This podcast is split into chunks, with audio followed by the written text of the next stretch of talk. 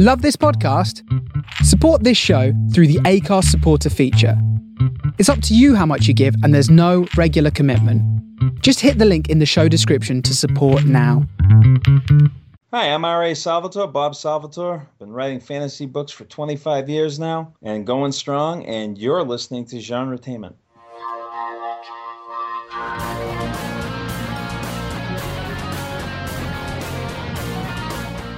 Hi, everyone. Welcome to another episode of Genretainment at sci fi pulse radio.com.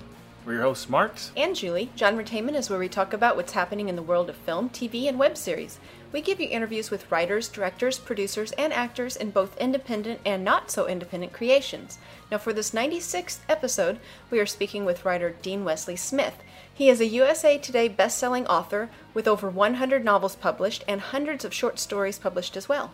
He shares with us how he started his now over 40 year career. He gives us some excellent writing tips from his experience and from his nonfiction book, Writing Into the Dark. He tells us what it's like you know, writing media tie in books for movie and TV show settings like Star Trek, Men in Black, Quantum Leap, and, and many more. Mm-hmm. He also talks about his original book series, like his Old West time travel series, Thunder Mountain, his sci fi space opera, The Seeders Universe, and his superhero series, Poker Boy. Now, I also wanted to mention that I'm having a lot of fun judging for the third year in a row for the Geekie Awards. Third time's the charm. Now, if you have a geeky web series, short film, comic book, video game, or tabletop game, then you should really think about entering. Uh, now, if you're listening to this episode soon after it first airs, then you just might have enough time to kind of sneak in there. the cutoff date is June 14th, 2015. If you don't get a chance to enter, then I would encourage you to check out the live streaming award show when it airs in October.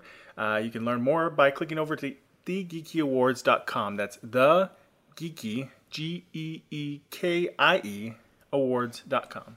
And we'll have that web address in the show notes also for you. Mm-hmm. Now, before we get started with the interview, we should point out that the music you just heard at the beginning of the show was a snippet from the theme song for our web series, Reality on Demand.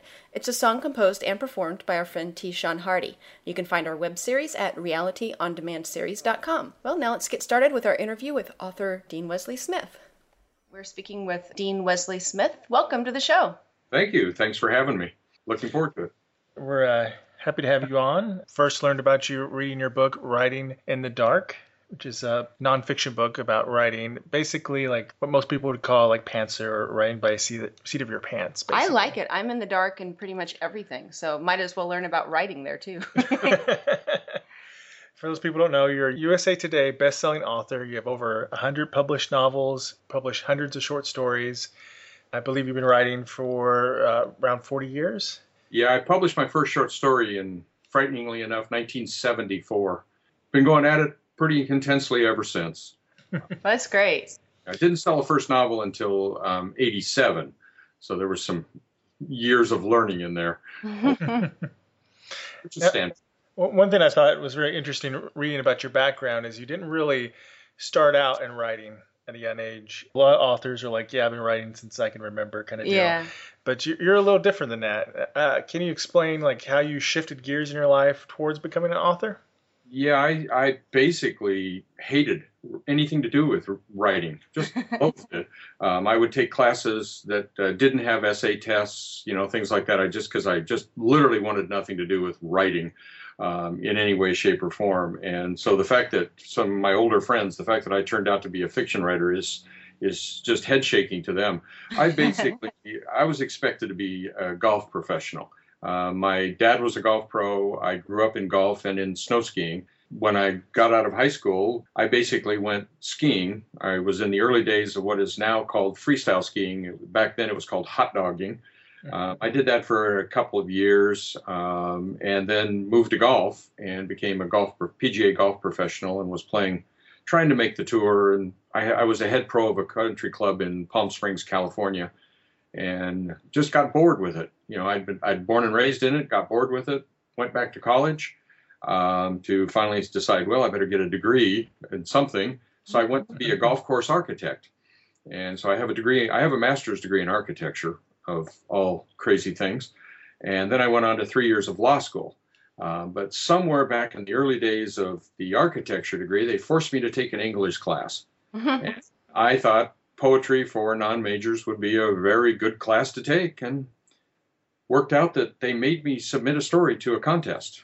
And I got second place in the contest, which is the only person that ever been published out of those poetry for non-major classes, and that got me started. It was uh, it was basically uh, uh, an assignment in a class that got me to mail a poem, and I was they hated me in that class. I got a C in the class because I was far too commercial for their taste. I know how that is. Yeah.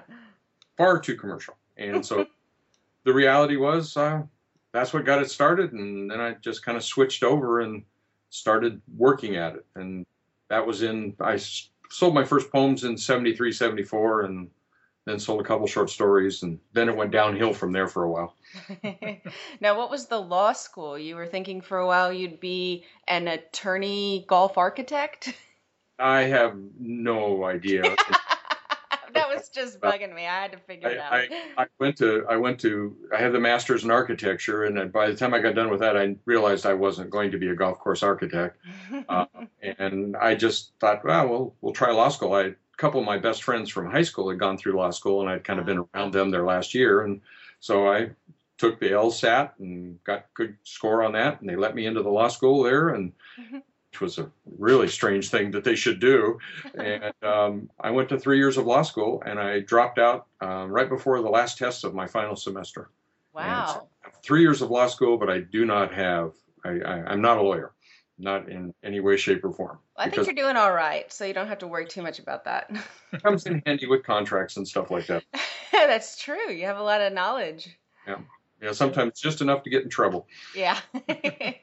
At least you didn't go through three years of med school and try to practice medicine. You know, that would be a little more dangerous. That'd be a little lot more dangerous. yeah. Cool. So that's how I end up as a writer.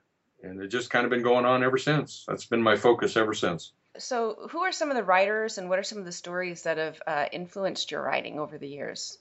Or are there any really? oh, yeah, a lot. Um, and, and the writers themselves, probably more than anything else. I mean, I grew up reading Andre Norton and Burroughs and all of that, and and Algis Budrys back in the 50s.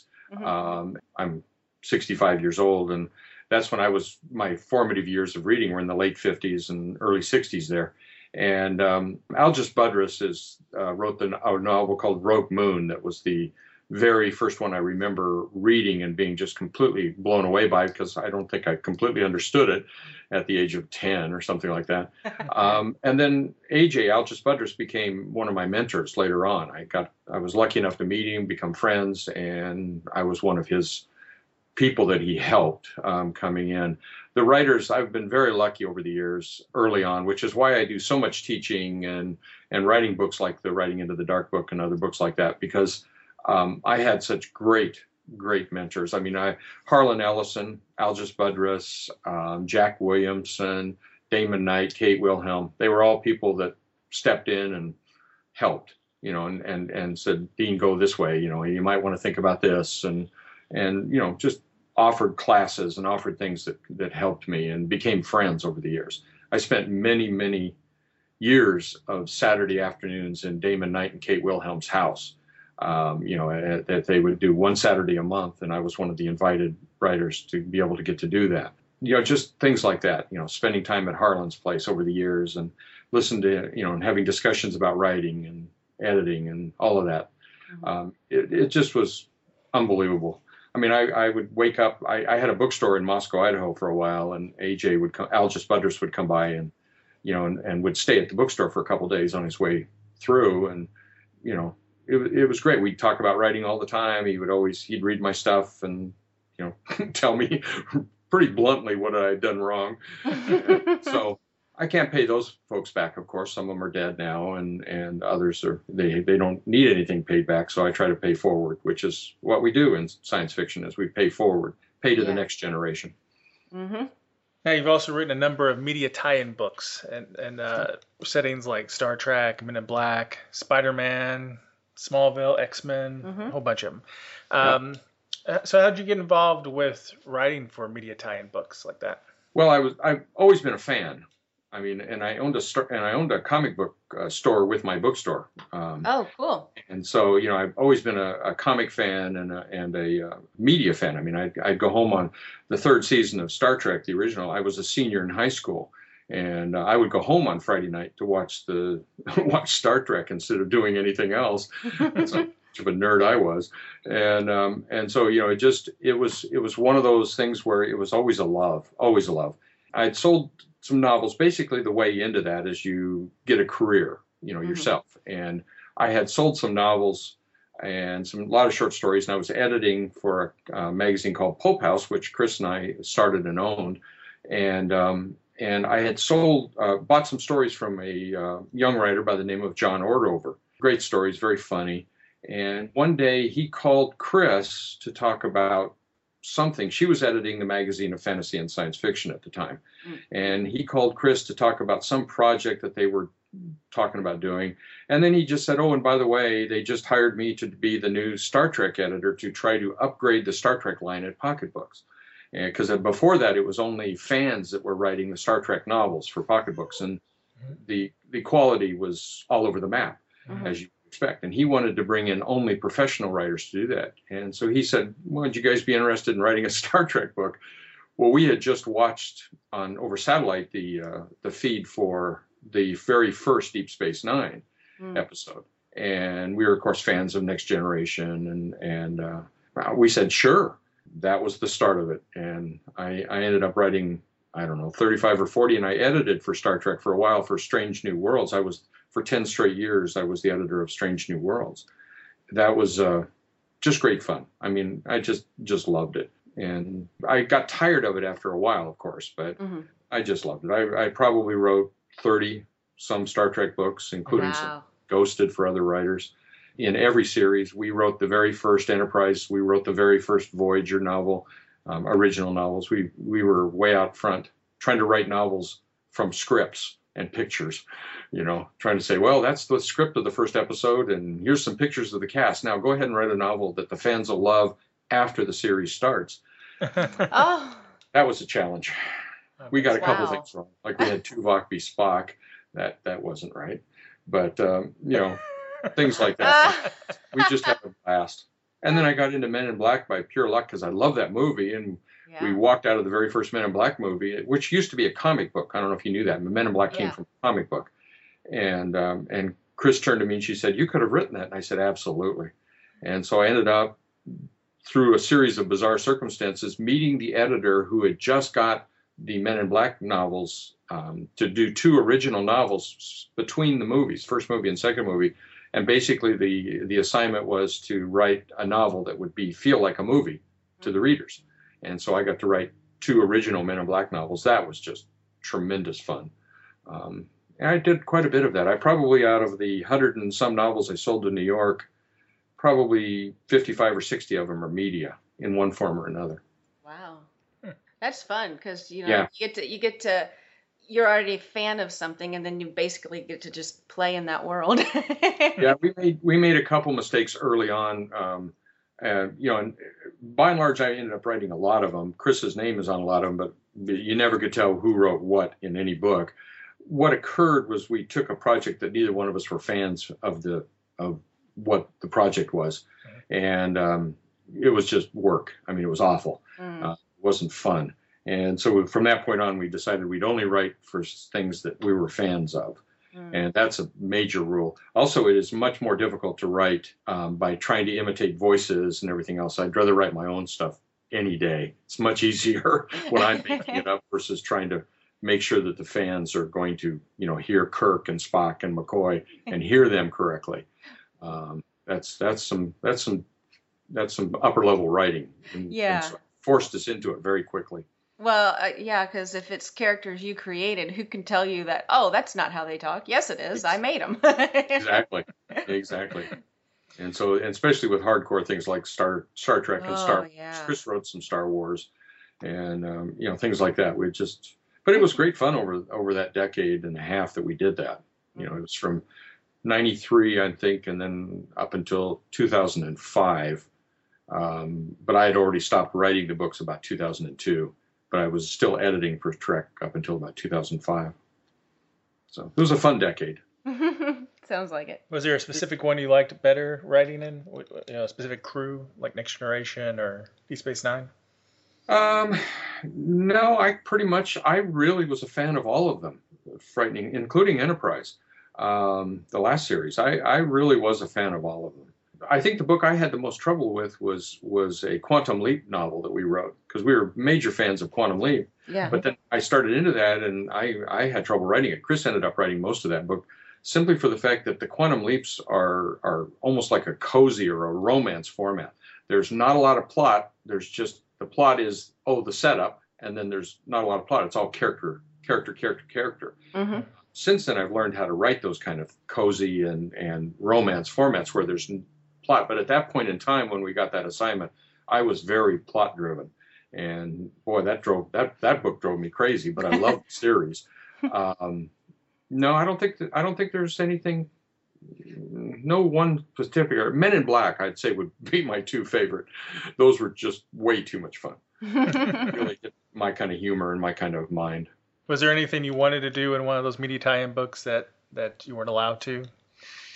Oh, I'm sure there was over the years. Nothing springs to mind because the restrictions were such. But but uh, the folks at Paramount Pictures were very. Once I got established after the first two or three novels, um, and for a while there was only five of us writing Star Trek, that in the in the novel form. Wow. Me, Peter David, um, Ellie Graff, um, you know, uh, Jen, Michael Jan Friedman, um, Diane.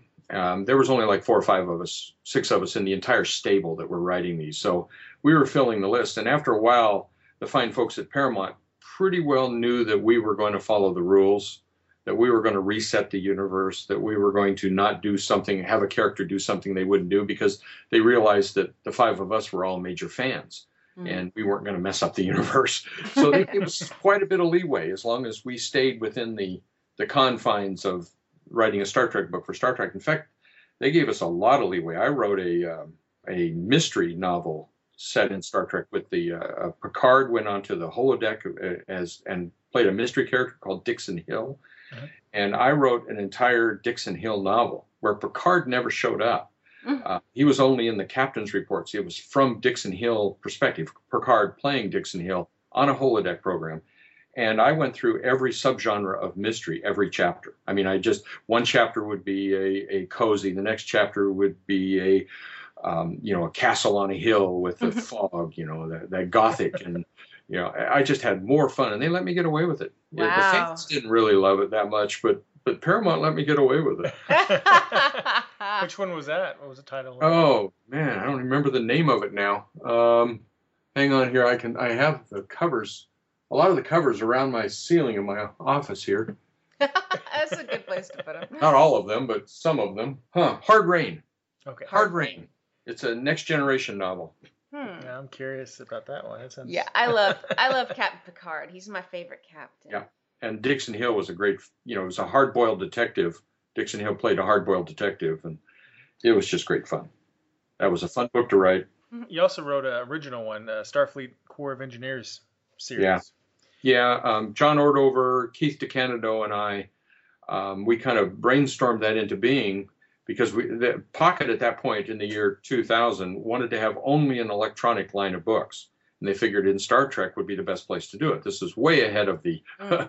the Yeah. ebook revolution, um, back in the uh, uh, Peanut Press and the Pocket Readers and oh yeah, all those things that came and went and failed. Well, Pocket Books decided that they wanted to be out ahead of this and have their own line, and so they basically we brainstormed the Starfleet Corps of Engineers, and I wrote the very first short novel. I think it was a forty thousand some word novel um, called Belly of the Beast. I actually remember the name of it, um, and it it knocked Grisham off the top of the best electronic bestseller list. Woohoo! Yay! But as as, as Ordover said to me in an email after, he said. He said, "Yeah, that's like being the best hockey player in Ecuador." That was just it was nothing at the time. This was the year 2000. You know, we were 10 years ahead of our time, and uh, and it, but it was great fun. So they put them into book form too, and then Keith Keith ended up because I was editing Strange New Worlds for Pocket. Keith DeCandido, the writer, um, ended up editing um, the Starfleet Corps of Engineers, and he took that into. I mean, they knocked him down to about 15,000 word novellas per per book, but he took. I, I mean, there were a hundred of those things. I only wrote the one, the very first one, but um, they edited quite a line of those things. There was a lot of them. Yeah, I gotta tell you, in 2000, I don't think I'd ever even heard of the concept of an ebook. yeah, they in publishing it was the it was the big fearful thing Mm-hmm. um, from about 93, 94 on. Publishing was constantly having meetings about this big electronic revolution coming, but then it wouldn't come. And so for the longest time, they just kept having these, oh, the sky is falling kind of meetings, and then it, nothing would happen. It's like, it's like Game of Thrones. Winter is coming. Exactly. Just nothing would happen, and nothing would happen, and nothing. And so by the time the real ebook revolution actually did hit, they were all tired of it in New York, which is why they got such a slow start out of traditional publishing. Is because they just they they were just the sky is falling one more time. Oh no! And then when it actually did fall, they weren't ready. Um, wow. because it had been going on since 95 they were way out ahead of it and then they just kind of gave up Mhm. That was not a wise move. no Now you have uh, multiple original series out there. Um, let's talk a little bit about a few of those. One of them is a time travel Old West series called Thunder Mountain. Can you tell our audience a little bit about that? basically that is it's exactly what you said it's a it's a time travel um, it's it's set in the old west um, a lot of it in mining towns and stuff but it but it um, is from mathematicians and the, the main characters are mathematicians and and history writing people people who want to research history books that's our, my main characters in all of these. And it's a very complex world. Um, i try to not do you know the standard oh she walked into a closet and ended up 300 years in the past. No this is all basically real science fiction um, that i'm trying to and explain by physics of how this could actually happen and um, so i'm trying to be very strict on the science fiction elements of it and how it would really work what kind of time travel would really function then i set it in the old west and they have you know all kinds of interesting issues that happen so it's dealing with that it's dealing with relationships it's dealing with the time. It's literally my best series, I think, far and away. Um, I am writing the seventh book in it right now called Melody Ridge, which is, I had a series of short stories for the longest time about a time traveling jukebox. Um, this thing was optioned in, it's still been optioned in Hollywood, actually. Uh, basically, it's a jukebox that when, if you have a memory from the song when the jukebox is playing, um, it takes you physically back inside your younger body of the memory and I've been writing and selling stories in that series since oh the 80s. I probably have 15 or 20 jukebox stories that hmm. have been in anthologies and magazines and all over the place.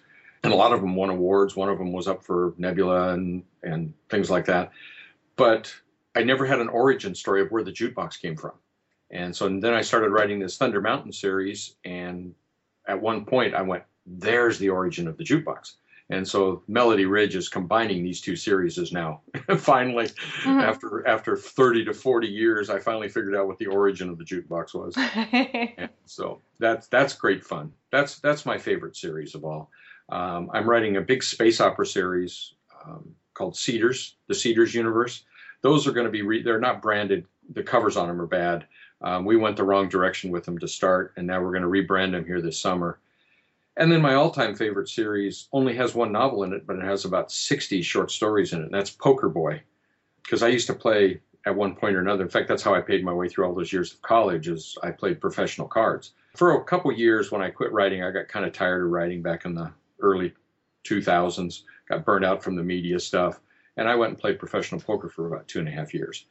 And nobody notices that in writing because books are so slow coming out in that period of time that you know nobody noticed I was even gone.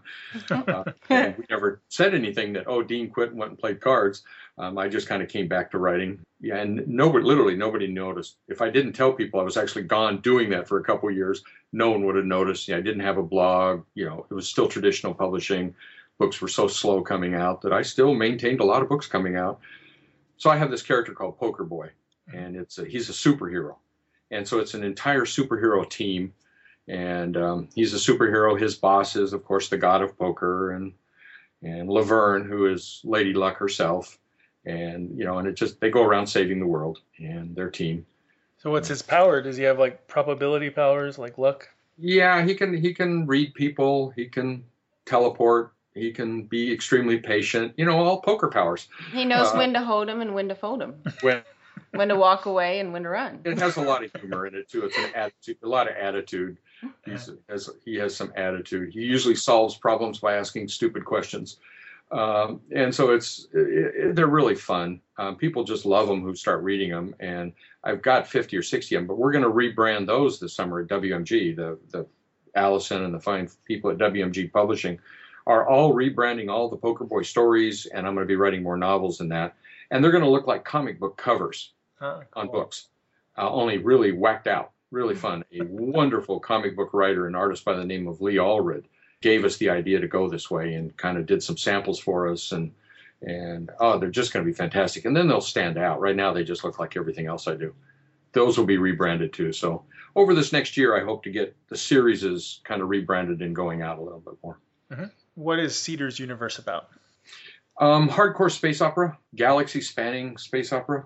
Um, it's basically the conceit that humans are alone in the universe. Um, and so I just kind of went, yeah, okay, we are.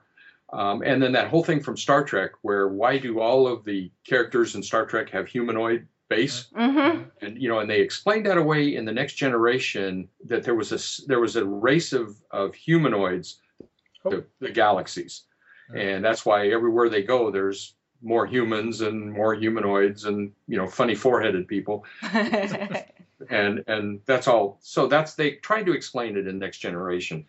Um, and i took that idea and said oh let's play with that. So the seeders are the are the um, basically a mortal mortal race but they're humans. And they just seed human populations and then take care of them so every human population comes up exactly the same and on every planet.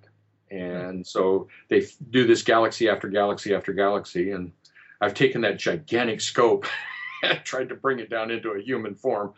But you know like one of the ships um, you know, one of the books has a, a, a big mothership that's out of control and it's going to destroy planets and you know mothership the size of a moon and that sort of stuff.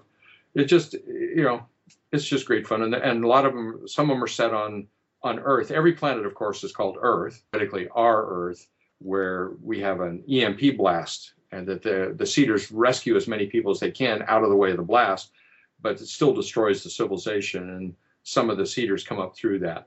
Hmm. and, and so i'm it's just great fun. I'm trying to we will rebrand all of that so it looks like science fiction. Right now it sort of looks like romance novels Mm. because there's relationships in all of them. We went that way to start and that was a bad idea.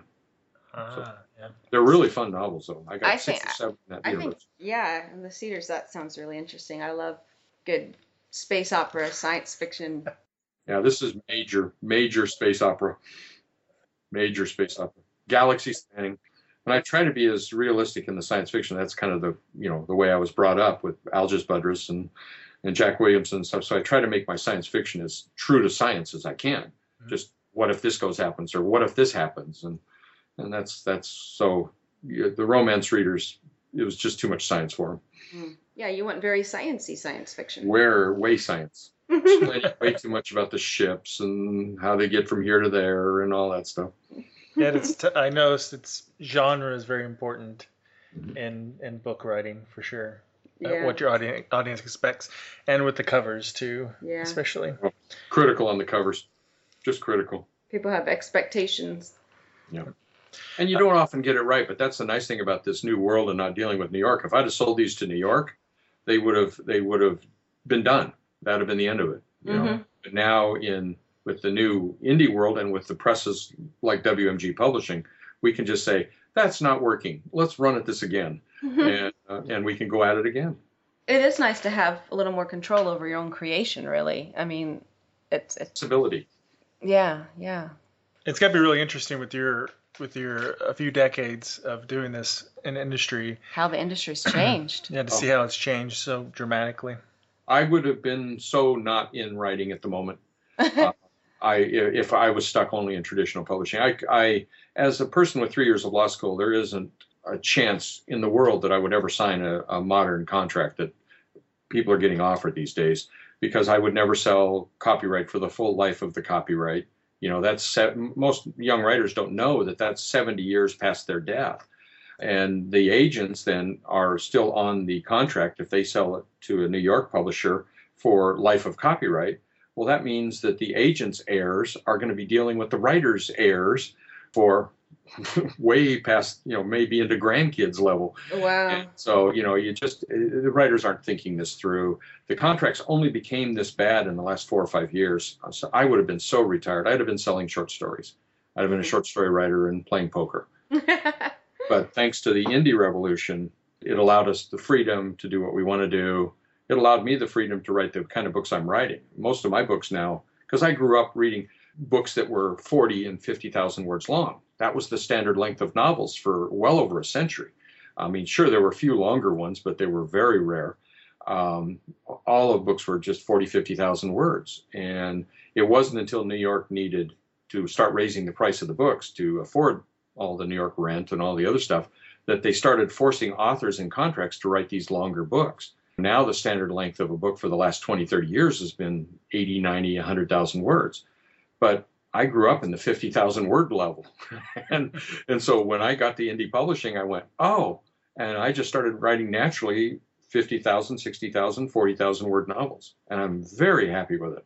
Um, you know, and, and, and, that's just where my mind seems to work in, in the level of, of uh, how a story it tends to wrap up around 50 or 60. And they always did that when I was writing for traditional too, but I'd have to go back in and pad things out and oh, add yeah. plot cycles and stuff to get it up to the contract length. Mm. But I'm very happy not having to do that now. Mm-hmm. It seems ebooks has really helped bring back this smaller word count. Mm-hmm. Well, we, we sell them in paper too. We're, in fact, our, our at WMG, our second largest sales is paper through bookstores and things like that. Oh, really? Oh yeah, we're just as well in paper. Paper seems to be stabilizing. Bookstores seem to be stabilizing, which is a good thing. Being indie doesn't mean you can't sell paper. We mm-hmm. sell a lot of paper. I have to say, I I, I still do prefer an actual physical book. Mm-hmm. You yeah. know, and I, Marks makes fun of me. I'm I'm not the most high tech person in the world. so uh, I like I like actual books, and I even like you know vinyl records if I can get them. You know, there's just something yeah. about I think, that, I, I like think, better. I think the readers these days are very happy with choice. Um, and that's that's the fun part about it is is the readers now can say, oh, I can read this book on ebook. I can oh, I can pick up the paper, or I can read it on my computer screen. Mm-hmm. They have choice, and I think their readers have now come to accept that they want the choice. Yeah. And so as as writers and who, if you're doing your own indie or or like with WMG, a small you know medium sized press, um, they need to make sure that they give the readers the format they want in any format, and you know not restrict the formats or restrict where a reader can find a book. Um, so exclusivity is a bad thing, and so you just make sure a reader can find what they want because readers are expecting choice now yeah. expecting to be able to read it in paper, expecting to be able to read it in electronic, expecting to be able to read it on their computer if they want. Every reader's different. We as writers in this new world need to make sure that they have that choice. Mm-hmm. Now, if our audience hasn't figured it out yet, you write like a lot. yeah, a lot, a lot. I was really surprised when I found out you even have like um, a monthly anthology called Smith's Monthly. Yes, it's an actual magazine. It's called Smith's Monthly, and it has a full novel in it, a serialized novel, and four or five short stories, um, and sometimes other stuff. Wow. Uh, I sometimes threw some of my poems in there just for fun. Um, it's it's written only by me. I write the entire contents. How's that for an ego? And, and basically, um, I'm on. I'm putting together issue 20 right now, and 21. I've been doing it every month for 21 months now. So how do you manage to do that on top of everything else that you're writing? I know, right? Well, basically everything I write now goes into Smith's Monthly first, unless I have a uh, a, a, contract with you know a, a somebody or I've offered to be in an anthology or something like that. I'm basically just filling Smith's Monthly. It's about 70 to 80,000 words a month. You know, the novel's usually 40 to 50,000 words, and then the short stories, and then the serial novel. So it's it's in that range every month and then I do all the layout on it because I like playing with the layout on the paper, mm-hmm. and then uh, WMG does all everything else. But we sell subscriptions to it. I got quite a few subscribers. It's great fun, and I'm having a blast doing it. And that's where all these novels have been first, and then two or three months later, we put them out. Um, WMG, I don't do anything. WMG puts them out as a standalone novel, mm-hmm. and uh, so It's it's a regular magazine. It's just Wow. it's monthly. It's a monthly magazine. I I haven't missed a month yet. Knock on- I'm knocking on wood right now. Yeah, me too. Yeah, I was curious about that. If if you broke out the novels later, um, because I'm guessing it's multiple genres that you don't limit yourself to one specific genre, right? Yeah, it's across the board, and the short stories are always across the board. Um, there'll be a fantasy story with a mystery story with a whatever. Yeah, I have a series going on in there right now. I, I just finished the third book called Cold Poker Gang. I used to write thrillers um, under pen names back in for New York. Also, that was what I did after '92 when I stopped writing media. I started writing thrillers, and um, I did those under pen names that I can't disclose because I signed a contract because they didn't at the time, and it made sense, and it still probably does make sense. They didn't want um, the best-selling writer blank having reviewers say, "Well, Star Trek writer Dean Wesley Smith writing as," you know, they didn't want it. So I signed a do not disclose on those thrillers. And so I have a mystery series and a thriller series that I can't tell anybody about, and they're still in print. I'm not writing for them anymore, so they're eventually I'll buy them back from the publisher. But um, they're still in print, and still selling, which is sort of annoying. And uh, and the reality is is that in Smith's Monthly I started a mystery series. It's called Cold Poker Gang, and it's a they're kind of a little twisted mystery series about a bunch of retired detectives playing poker. There's poker again, and um, solving cold cases. And some of these cold cases get very twisted, and it's great fun. And and those are starting to get pretty good traction in the mystery on the mystery side of things. But I put them in Smith's Monthly first, and then we put them as a standalone novel a couple three months later. That sounds good. Sounds like um, make a good TV series. Too. Yeah, I was gonna say I, I really like that concept. Yeah, it probably would. And as soon as I get another couple written, we'll probably give it a shove that way right now. We have quite a few things under option in Hollywood and in different stages of production. So let's uh, talking about your writing methods and how fast you write, especially. Um, let's talk a little bit more about your book, uh, Writing in the Dark. um, Okay. Which was part of a really cool story bundle, which probably won't be available by the time this this interview goes live. 'cause it's- it's so go ahead and plug away. yeah, it's almost it's almost about the end. But uh, a very cool bundle of eleven books or so. What's really cool is it's the first book that I've read that focused on the methods that you call writing in the dark, or others might call, you know, writing by the seat of your pants. Basically, you know, not really plotting too much in advance and plotting as you go, I guess, or, or writing as you go. I'd just like you to talk a little bit more about that book and uh, some of the tricks you share.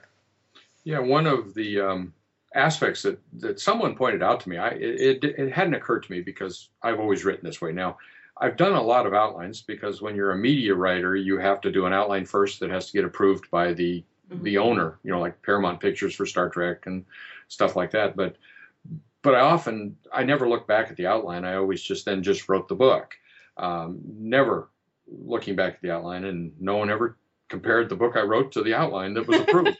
Just it just was you know, no one had time in New York to do that. Um, so the reality was is that I've always written this way. My attitude about this is that I I want to entertain myself. Um, and I, I get bored extremely easy. And so if I'm not writing as if I'm reading the book, um, if I know how the book's going to end, why would I bother writing it? Um, that's my attitude, which is, you know, I know go, flies in the face of everything taught in every class on the planet. But I'm pretty normal for long term. Again, again, there's a group of us that I call long term professional writers you've been around for 20 and 30 years you're a long-term professional writer especially you've survived all the lumps and the and the crashes and everything else that go on in publishing you know the, the thought of outlining a book and then writing it oh wow deadly dull deadly dull um, i want to i love reading I, I love to be entertained Mhm. and so when i pick up a book i read it for pleasure you know another author's book i read it for pleasure and then if it's something I want to study, then I go back after maybe a second or third time and look at it, you know, and study what that author's done if they've done some really nifty things. But when I'm writing, I want to have that same experience. Exactly. So I'm just making it up as I go. I am completely making it up as I go. And um, what I do is I outline after I've written the chapter. I write down what I wrote in that chapter. That's because I have a very bad memory also. And I want to remember what I did back in chapter six and who the viewpoint character was in chapter six when I'm down on chapter 20. And so I do a little outline, a little hand outline as I go along. So when I finish a chapter, I write what happened in the chapter and who was the viewpoint, and maybe what the character was wearing if I change clothes or something. And that way I, I'm, I'm outlining as I go, but never ahead. In fact, the hardest chapters I have to write is somewhere usually three or four chapters from the end. I figure out the end. You know, you're sort of like, oh, there's the ending, mm-hmm. and I still got three or four chapters to get there. Those those are just drudgery, because it's uh. like, no, the ending. Why should I bother? I want to just put it down and walk away and I'm only writing at that point so that other people can reading it, and that's just not what I do. I, I write to entertain myself. I also never write critically. I never rewrite ever.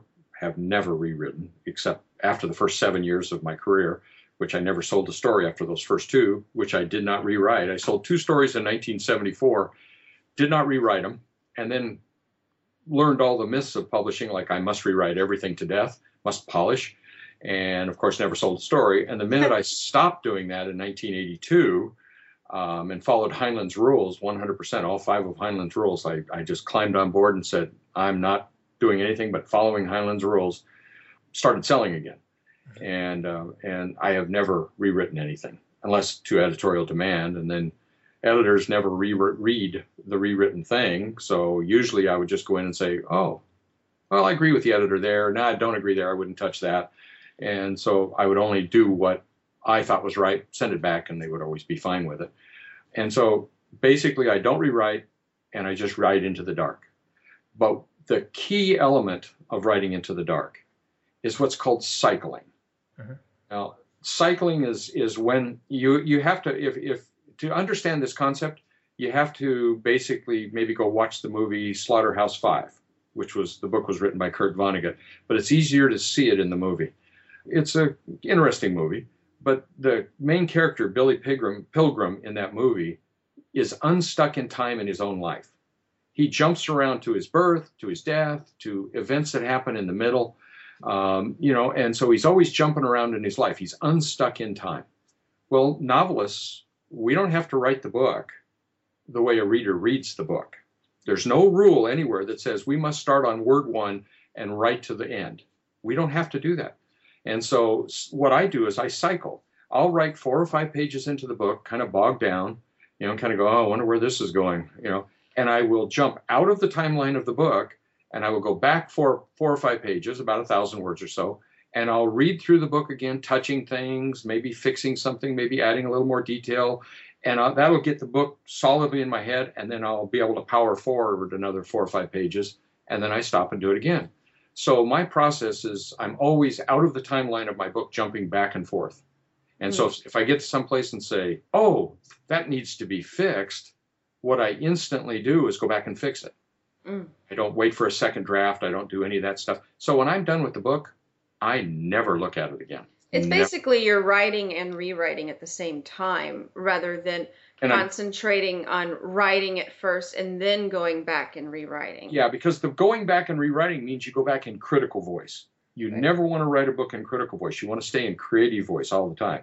And so by doing it at the same time like that and just cycling back, it's always first draft. I'm always just constantly touching it in creative voice and I never allow myself to go back as a critical because I mean I got a pretty large critical brain because I teach so much mm-hmm. um, and try to explain to writers so much how you do something that I never want to let that voice get near my writing. I well, just yeah, and also just, you're able to keep a train of thought, and and it's almost like stream of consciousness rather than exactly. saying, "Oh, that's a good idea," but I'm not at the rewriting phase yet, so I need to wait. yeah, because you'll forget it. It won't yeah. be the same. It won't feel the same, and you'll let the critical voice in. And critical voice's job is to stop you. I mean, that's that's why humans have a critical voice. We we our critical voice is our protect mechanism. And so, uh, if a critical voice is, is going to do anything, it's going to dumb it down and it's going to ama- eventually say, Oh, I should never mail that. That book's bad. no, no, you just finish it and get it off to readers and then work on the next one. And it also makes it a lot more entertaining. Mm-hmm. So, you know, and I, I, I, don't type fast at all. I'm a very slow typist. I only type with three fingers on each hand. I never learned how to be a touch typist. Oh, really? yeah, I'm a very slow typist. And, um, but I, the, the key with writing fast that most writers don't understand is writing fast means you spend more hours in the chair. Mm-hmm. you know and so i'll spend 45 minutes and then i'll take a break and then i'll spend 45 minutes and then i'll take a break and then i'll spend 45 or 15 minutes here and 20 minutes here break it up whatever and and uh, i just spend more time than other people which is why i write more. Mm-hmm. I, I like this. I, I, I understand how your brain works when you're talking about, you know, going through and, and, and cycling and, and not being critical because I have that problem where I'm so critical that I, I can't do anything because every, everything I do I think is crap. yeah. Oh i completely i believe that about every word i've written since 1982 because the minute, the minute i stopped rewriting and i would mail it. I was 100% convinced that everything i wrote was complete crap. And editors would buy it and people would love it and you know and I, i've sold 17 million copies of my books and you know and been on every bestseller list. I don't i don't like claiming the new york times bestseller list but i've been on it a number of times. I, I like the usa today list because it it's a better list. I know the mechanics behind the list. That's Oh. why i like saying i'm a usa today bestseller but the, the the truth of the matter is is is that i just i want to entertain myself. Mhm. and uh, and rereading one of my own books why would i do that? I've read the damn thing. Yeah. so you know how it ends. yeah i know how it ends so i don't want to read it. You know, i want to write the next one. I want to be entertained by the next book. Or i'll go pick up somebody else's book and read it. One thing I wonder about mysteries, though, is there, do you have to break that rule a little bit with mysteries? Well, because a lot of mystery writers, their suggestion is that you have to know the ending first and work Oh. backwards. yeah boring no no i don't have any idea in fact i'll often come out i'll be 150 200 pages into a novel i'll come walking out of my office and Kris will be sitting reading or doing something in the kitchen and i'll come walking out and say i have no idea how this book's going to end none and it's a it's a very very comp I, basically my joy in life is trying to write myself into a corner. Mhm. and then you know and then and then i'll usually if i'm stuck on something i'll say okay i'm going to sleep on it. And then tomorrow morning my subconscious will know the answer to this. And 99.9% of the time it does. Now, i does, very seldom put something away because i can't figure it out. Does the cycling help though with with mystery?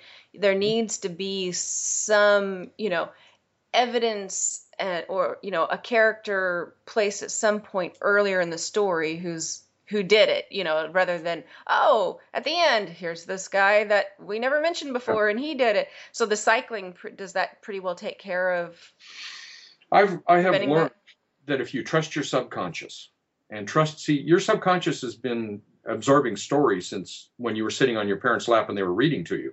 Mhm. um, you know it's absorbed story.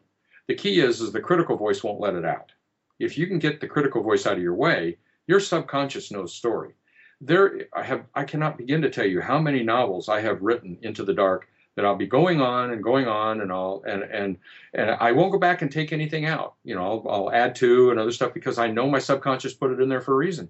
And i'll be going along and by god if by the time i hit the end of the book if that opening completely set up the ending and i Hmm. had no idea that i was writing it i had no idea that it was setting it up that way. So my you just subconscious trust your instincts. story. You just have to trust it. And the hardest part for writers to do is to get that critical rewrite voice out of their head and trust the back of their brain that subconscious that's been absorbing story your entire life. So how how would you recommend a writer make the critical voice their bitch instead of the other way around? Um, I'll tell you, the critical voice never goes away, and it's sneaky. It comes in from all kinds of different ways. Um, I would say, first off, for new writers who are getting their stuff out indie, never read a review ever, ever, ever, ever. No, no long-term professional writer ever reads their own reviews. Um, those things are just killers. And even a good review. Oh, a good review. Then you've got to feel like you've got a your critical voice says, "Oh, we better make this next story as good." Uh, Uh, you know, it's just death, no matter whether it's good or bad, and it's just other people's opinions, and that doesn't matter. You're writing for yourself. Um, and the second thing I would suggest you do is is not rewrite. Just plan on making the first draft the best draft you can do, and not rewrite. Not touch it again. Not look at it again. Never look at it again. Um, write the next story. And so your focus is always it's it's like it's like you're walking a marathon. You're you're walking this long goal and you always have to be walking forward. The minute you rewrite, what you have done is you have stopped, turned around, and walked in the other direction. and and that's just and and boy, I'll tell you, that's not going to get you to any goals real quick. Is if you're constantly stopping and turning around and going back. and uh, and that's what happens with writers is they're constantly going backwards, constantly going backwards. And so I would highly recommend that you just just do the best job you can do. Don't ever think you're writing crap while you're writing it. Just literally focus on doing the best work you can do while you're writing it. And then when you reach the end, release. Hmm. Don't ever think about it again. And then do the best job you can on the next story. And then as you learn, it'll always be applied to the next story. You can't go back and fix the story. As Algis Budrys once said to me about a young writer, and and you know, and and he had this awful short story. We were in a workshop together. AJ and I were two of the pros. This poor young writer was so ego, and he had no hope. We knew he had no hope, and uh, which is kind of sad to say. But when you're so wrapped up in your own ego, and he thought this work that he had turned in was was fantastic. Oh and yeah. It, it, you know, and he just thought it was the best thing ever, and he had rewritten and polished it to death. And one of the things that happened with AJ is, is AJ got to AJ and he said, you know, this would make a pretty good novel. And the guy just went away happy, just went away happy. and I asked AJ, we were walking down the hallway at this conference. I asked AJ, I said, why did you tell that writer to write, take that piece of sh- garbage and turn it into a novel? And AJ said, looked at me and he said, if they have a pile of shit, tell them to make it into a larger pile of shit and they'll go away happy. From Algis Budrys. And I'm like, okay, got it.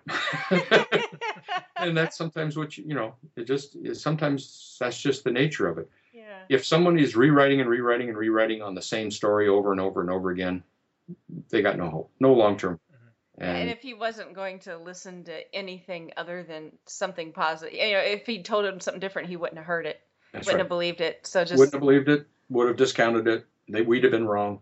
yeah. Um, Harlan Ellison on a manual typewriter, single draft, would sit in bookstore windows and someone would give him just a word or a phrase or something, and he would write a short story sitting in a bookstore window, and he would pull the finished typed manuscript off and tape it to the window so people outside the store could read his story as he's writing it. And those things won major national awards in mystery, National Book Awards, you know, all kinds of stuff, science fiction, Hugo's. And he would write them one draft, never rewrite them, in a bookstore window in front of people on a manual typewriter. That's performance art right there.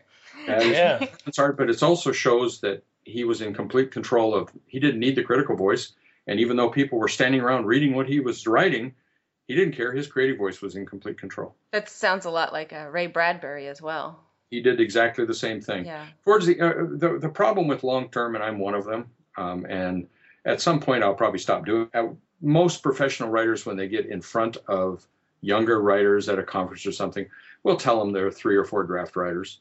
They'll lie to them. I, I, do, I do the same thing. I'm, I tell people, you know, I'm a three draft writer. Well, my three drafts are I run through the book first and I get it done. Then I spell check it. That's a draft. Takes me about 20, 30 minutes because I don't have my spell checker on or my grammar checker on when I'm writing because that's just all critical voice. And then I spell check it to fix the spelling.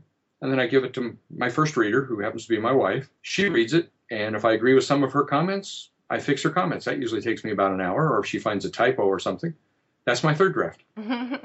So my second, third draft usually take about two hours total.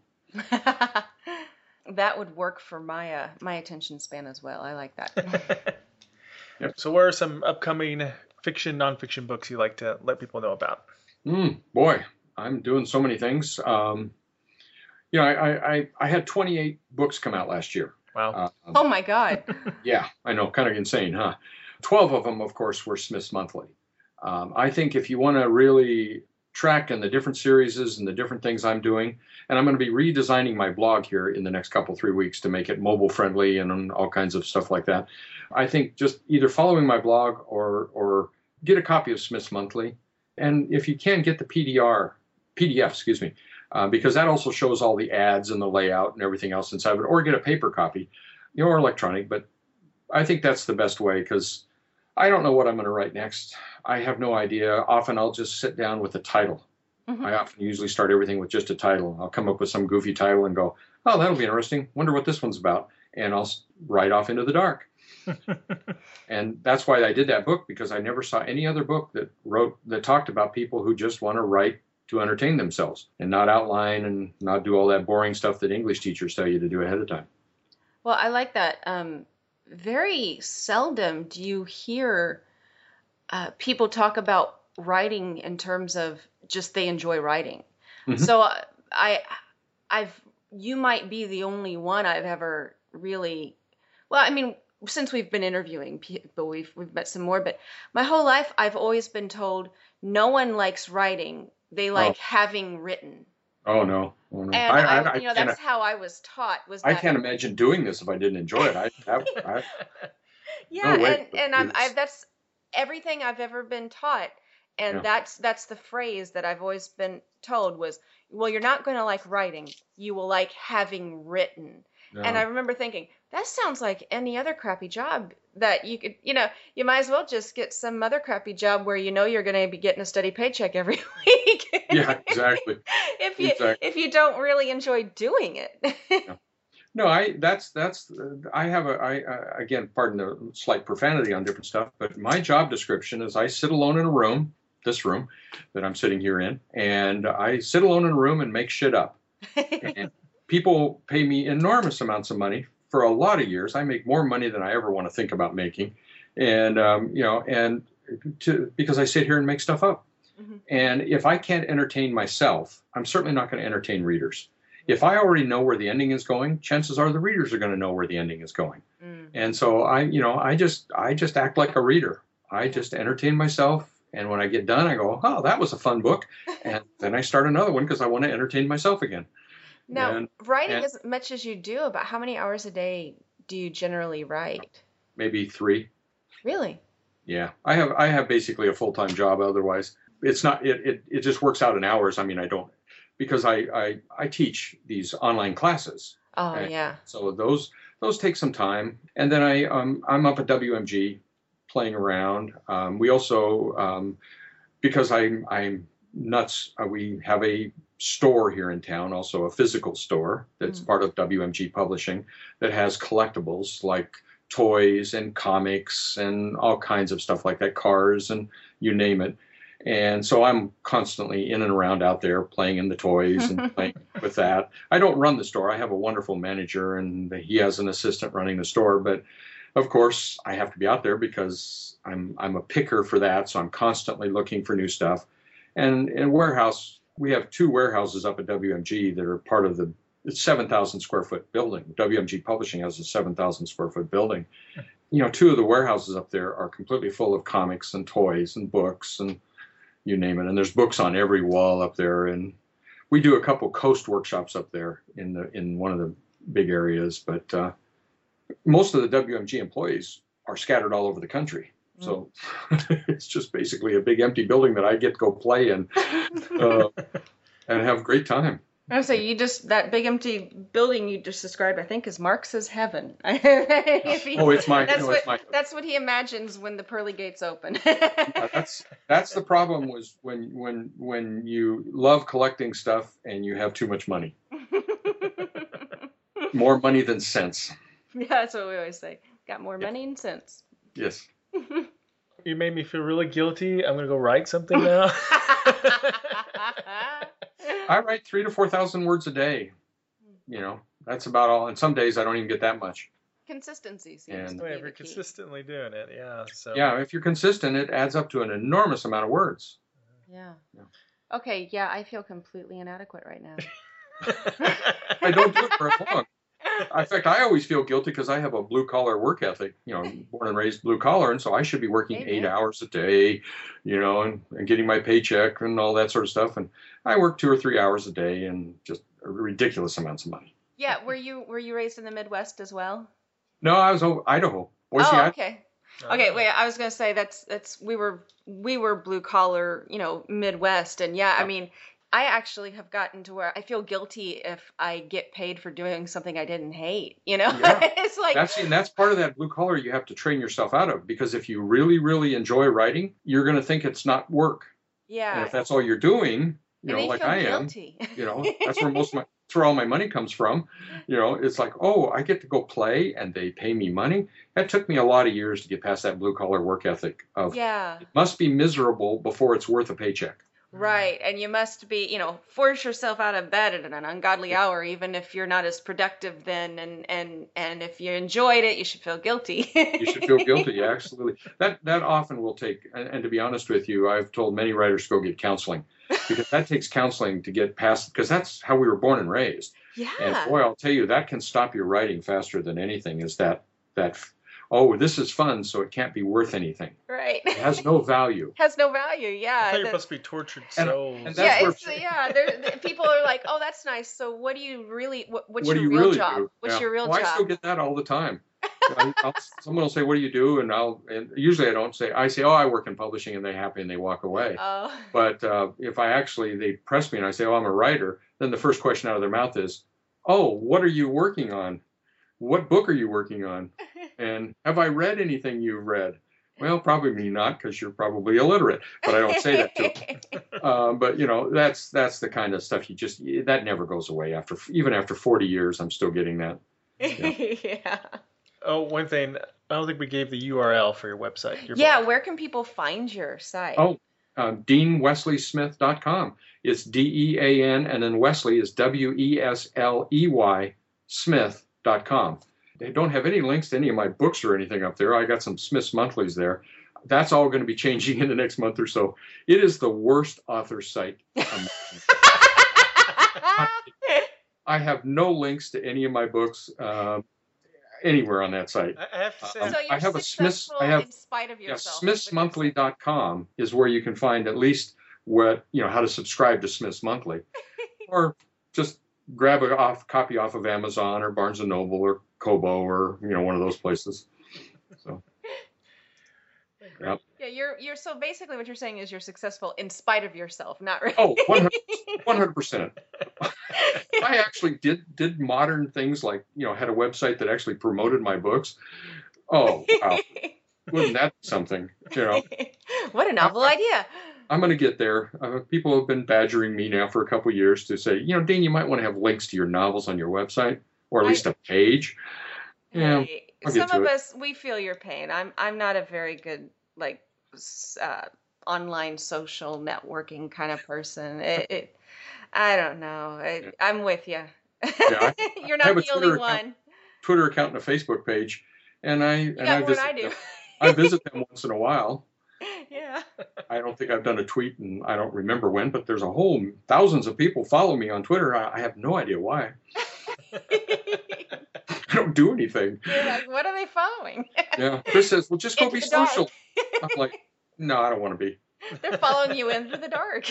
Yeah. and it's I want to quiet. just sit in my room, write things." well, it's been great speaking with you. It has been. Thank you so much. We really, Thank you, guys. really did a- enjoy this. We really appreciate it. Oh, thank you, and thank you very much for having me. Hi, I'm supernatural thriller author J.F. Penn, and you're listening to Genre Genretainment. Well, big thanks to Dean for the fun interview. And if any of those fiction or nonfiction books or his monthly magazine sound interesting to you, we encourage you to try them out. We are getting closer and closer to our 100th episode. We hope to make it a special episode with a few of our past guests uh, joining us again. Uh, until then, we have some really great upcoming episodes with editor, publisher, literary agent, and writer Shawn Coyne. We'll be discussing his information packed new nonfiction book, The Story Grid What Good Editors Know. Uh, We also have a really fun field episode coming up with the hosts of the web series Super Geeked Up, Jeff, Tanya, and Nicole. For a couple years now, their show's been interviewing web series creators on a weekly basis. Inspired by their game filled show, we made this episode a Genretainment The Game Show episode. uh, as we quiz them on geeky culture. Oh, the laughs and the tears it brought. Tears of laughter or tears of sorrow? We're not really sure. Now, before we go, we want to remind you that you can keep track of us on our Genretainment Facebook page, Mark's Twitter account, which is at Mr. Marks, our website at genretainment.com, or all of the shows at sci-fi-pulseradio.com. So that's it for today's Genretainment. We'll be back soon with all new guests from our favorite films, TV shows, novels, and web series. Genretainment is a production of Alien Jungle Bug Productions. Until, Until next next time. time.